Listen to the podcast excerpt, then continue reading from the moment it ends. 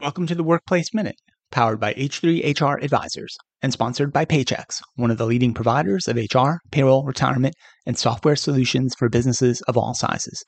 My name is Steve Boese. Some U.S. cities and towns are rewarding new remote workers. A growing number of small towns and cities across the United States are attempting to convince knowledge workers to relocate to their small towns by rewarding them with cash tax incentives, and assistance with buying or renting homes. In some cases, the total value of these incentives approaches $20,000, although the value of each incentive program varies from place to place. These relocation programs can offer an appealing option for remote workers who have been effectively priced out of expensive home prices in many of the country's major metropolitan areas, and that they have jobs that can be performed anywhere. And for others, simply moving away from busy, congested urban centers to find a different or even better quality of life in smaller cities is an attractive option. In some locations, the incentives go beyond the town covering closing costs on a new home or providing discounts for shopping at local businesses.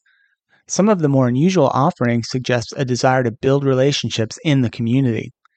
In Greensburg, Indiana, for example, relocating parents can take advantage of the town's Grandparents on Demand package, which provides applicants with babysitting hours free of charge provided by local senior citizens. Communities across the United States spend billions annually to grow their economy, frequently directing funds to incentivize companies to relocate or to expand operations in their local areas. But now cities and towns can go straight to the remote employees instead with targeted incentive packages designed to attract these workers to their community. Additional cities who have experimented with these remote worker relocation incentives include Morgantown, West Virginia, Noblesville, Indiana, Montpelier, Vermont, and Topeka, Kansas.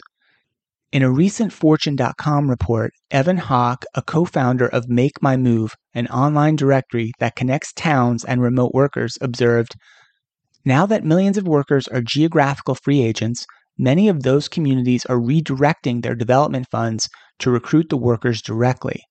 These remote workers bring their families, their income, their spending power, and their taxes. For a modest investment, the returns are enormous.